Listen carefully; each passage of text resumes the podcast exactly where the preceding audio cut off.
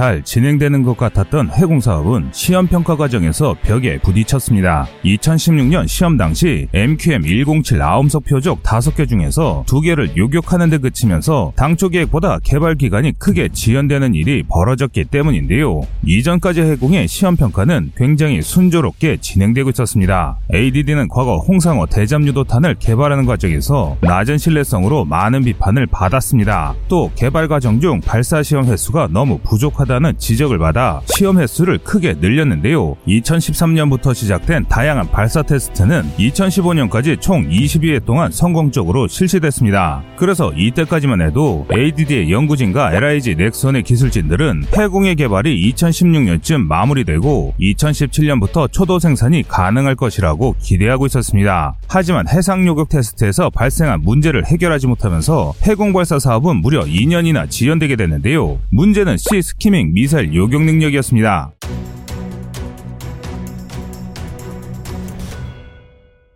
당시 해공은 중고도 이상의 표적은 정확히 격추했으나 고도 10m에서 저고도로 접근하는 모의 대한미사일을 제대로 요격하지 못했습니다. 이는 해면 간섭파 때문에 발생한 클러터를 제대로 처리하지 못했기 때문입니다. 해면 간섭파는 전파가 해수면과 충돌하면서 발생한 왜곡된 파장으로 레이더의 오작동을 불러옵니다. 탐지해야 할 비행체의 해면 간섭파가 충돌하면서 탐지 대상이 여럿이 되는 다중경로 현상이 일어나거나 실체가 없는 잔상인 클러터에 파묻혀 제대로 탐지되지 않는 일이 발생하는데요. 이렇게 되면 비행체가 함정에 도달하기 전까지 이를 요격하는 것은 불가능해집니다. 물론 우리 연구진들도 이를 잘 알고 있었기에 나름대로 다중경로 현상에 대응한 신호 처리 알고리즘을 해공에 적용했습니다. 하지만 해상 시험장의 복잡한 해수면 상황과 파도 변화에 따른 복잡한 변화가 예상보다 심했습니다. 이는 굉장히 심각한 문제였는데요. 해공이 상대해야 할 차세대 대한 미사일들이 해수면에 낮게 비행하면서 해면 간섭파를 적극 활용하는 시스키밍 방식을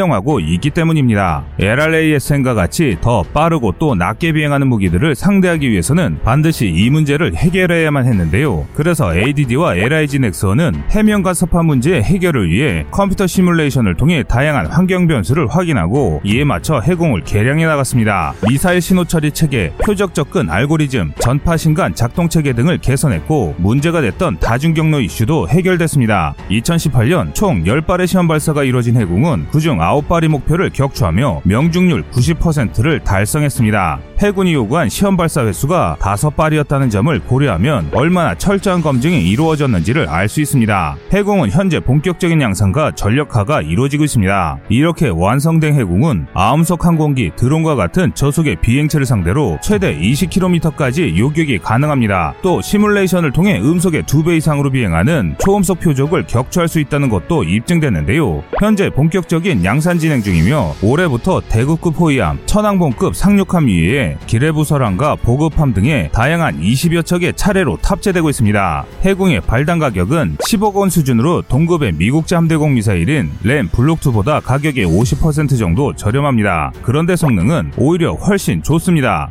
해공은 천마부터 쓰인 지향성 탄도를 채용해 신뢰성과 고기동성을 한 번에 확보했는데요. 해공의 주요 경쟁 상대인 림7P 시스페로나 림116 램의 최대 기동성은 20G임에 반해 해공은 약 10km 거리에서는 50G급 기동력을 갖고 15km 정도에서도 30G급의 고기동성을 발휘해 충분히 썬번이나 야온터와 같은 12G 회피 기동을 수행하는 초음속 대한미사일도 요격할 수 있습니다. 이런 해공의 성능을 군 관계자들은 생각보다 너무 잘 만들어서 해군이 당황했을 정도라고 전했는데요. 하지만 해공의 개발이 완료되자 국내 언론에서 매우 강력한 비판이 쏟아졌습니다.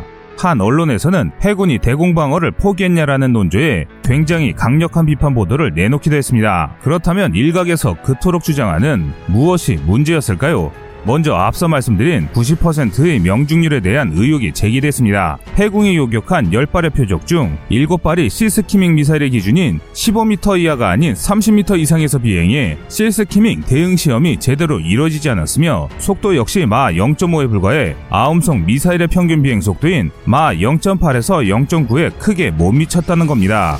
게다가 가장 중요한 초음속 미사일 요격은 단 한 번의 시뮬레이션으로 대체했으니 이게 어디 믿을 수 있는 일이냐는 겁니다. 이런 비판은 충분히 합리적인 말입니다. 이 비판만 놓고 본다면 상당히 날카로운 지적이며 추가 테스트와 개량을 통해 미사일의 성능을 개선해야 할 필요가 있습니다. 하지만 일각이 주장하는 건 기술상 부족한 부분을 지적하는 것이 아니라 엄청난 개발상의 비리를 비판하는 것처럼 변모했다는 겁니다.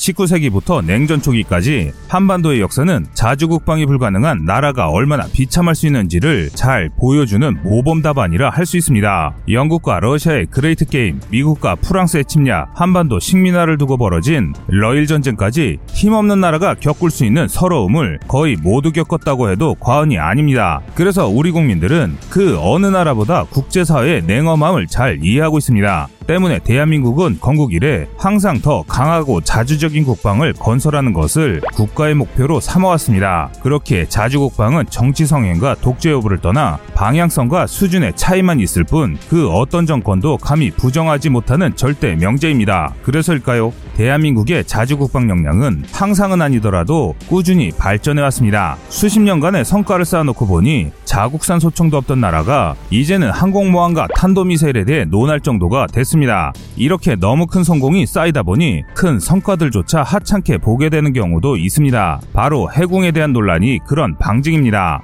이번 해궁의 논란을 보도한 언론은 해궁의 성능이 동급의 미국과 중국의 최신 미사일에 턱없이 부족하다며 함대공 장비로 해궁만을 장비한 호위함들의 생존성이 심각히 떨어질 것이라는 우려를 내놨는데요. 시험 평가에 대한 비판을 종합해 보면 결국 국산 미사일이 현대전에 부합하지 않는다는 이야기입니다. 결국 우리 것이 부족하니 성능이 좋은 외국산을 사자는 이야기인 것입니다. 그러나 이 그럴듯해 보이는 이야기는 우리 안보에 그리 도움이 되지 않는 이야기입니다. 사실 현재 기준으로 우리의 해공을 대체할 수 있는 더 나은 무기 체계는 미국의 림 162E SSM 정도뿐입니다. 해공 이상의 고기동성과 두 배가 넘는 사거리를 가진 이 함대공 미사일은 아주 확실한 초음속 미사일 방어 능력을 가지고 있습니다. 가격도 80만 달러 정도로 알려져 있어 얼핏 보면 이를 수입해서 쓰는 것이 훨씬 나아 보입니다. 굳이 한 세대 뒤처지는 해공을 왜 쓰냐는 이야기가 나오는 것도 당연해 보입니다. 하지만 무기가 도입되고 20년이 지났을 때도 과연 이 같은 말이 나올지 의문인데요. 우선 해외에서 도입한 무기는 함부로 열어볼 수도 개량할 수도 없습니다. 보통 물건을 사고 팔 때는 구매한 사람이 갑이 됩니다. 내 물건이니 마음대로 할 수 있고 마음에 들지 않으면 반품도 할 수 있습니다. 하지만 첨단 기술의 결정체인 방산 무기는 다릅니다.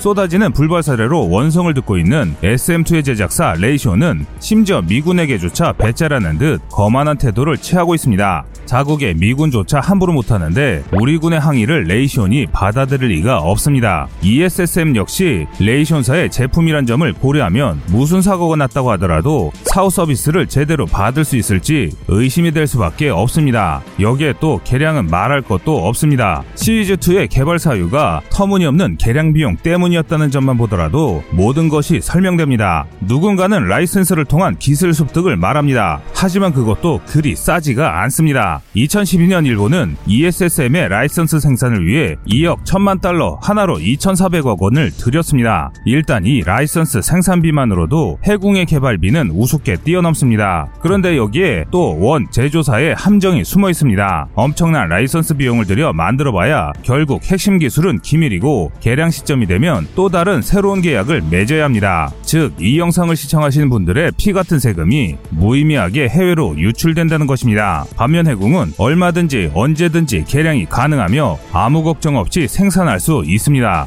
해궁의 성능이 ESSM에 비해 부족하지만 ESSM도 결국 RIM7 Sea Sparrow를 개량한 것입니다. 쉽게 말해 ESSM이라는 좋은 롤모델이 있으니 한국 기술로 해궁을 개량해 ESSM 수준으로 버전업할 수 있다는 것입니다. 일각에서 한국 방산 무기를 무조건적으로 비판하는 사람들이 놓치는 부분이 바로 이 부분입니다. 해궁은 대한민국의 첫 번째 함대공 유도탄입니다. 대한민국 역사상 처음 개발된 함대공 미사일이 세계 최강 미국의 최신 미사일과 수준이어야 한다는 것은 너무나 과한 기대이며 또 국산 개발의 목적을 잘 이해하지 못한 이들의 잘못된 판단입니다. 어떤 산업이든 후발주자가 선두주자를 따라잡는 제품을 단숨에 내놓은 일은 거의 없습니다. 억지로 더 나은 제품을 내놓으려다 비싸고 신뢰할 수 없는 불량품을 내놓는 경우가 많습니다. 그런 면에서 보면 해궁은 정말 아주 좋은 성공 사례입니다. 체계 개발이 너무 오래 걸려 단가가 비싼 것도 아니고 설계나 실제 작동에 치명적인 문제가 있는 것도 아닙니다. 그렇다고 성능이 부족한 것은 더더욱 아닙니다. 현재 해궁의 성능은 미국의 림7을 상회하며 현대전장에서 쓸 수 있는 개함 방공무기라는 모든 요구 조건을 정확히 충족했습니다. 또 ESSM의 모체가 된 림7을 타깃으로 만들어졌기 때문에 ESSM급으로 개량 역시 얼마든지 가능합니다. 그리고 무엇보다도 이 모든 것이 우리 국민과 기업의 손으로 자유롭게 만들어졌다는 점이 중요합니다. 문제가 있으면 바로 고칠 수 있고 성능이 부족하면 바로 개선할 수 있게 됐습니다. 또한 수량이 부족하면 더 만들면 되고 팔고 싶으면 팔 수 있습니다. 외산 무기처럼 발사가 안 된다고 언제 올지 모를 외국인을 기다리며 전전긍긍하지 않아도 되고 전쟁이 났는데 미사일이 부족하다고 쩔쩔맬 필요도 없습니다. 이처럼 방산무기 시장에서는 꿈 같은 일들을 우리 대한민국이 해공으로 이룩한 것입니다. 이 모든 것이 우리 손으로 만든 우리 무기이기 때문에 가능한 일입니다. 2021년 6월 우리 군은 함대공 유도탄 two 사업을 진행하고 있습니다. 문제가 정말 많았던 SM2 미사일을 대체할 수 있는 SM6급 함대공 미사일을 곧 개발이 완료될 LSAM을 개량한 함대공 미사일로 대체하려는 사업인데요. 탄도탄 방어 능력 BMD까지 갖춰 모든 종류의 함대공 임무를 수행할 수 있는 만능 미사일이 될 예정입니다. 이 함대공 유도탄 two 사업과 2026년 완료를 목표로 추진 중인 한국형 지휘통제체계 Link K가 성공적으로 마무리된다면 대한민국 역사상 최초로 무기부터 시스템까지 완벽히 독립된 대공체계를 구축할 수 있게 됩니다. 만약 우리가 2011년 해궁의 개발을 포기했다면 이런 일은 꿈도 꾸지 못했을 겁니다. 아마 SM2의 불발 대신 ESSM의 국내 도입 지원과 각종 문제점에 대해 열을 올리고 있었을 것입니다. 여기에 더불어 우리 국민들의 엄청난 혈세를 낭비하면서 말이죠. 여러분의 생각은 어떠신가요?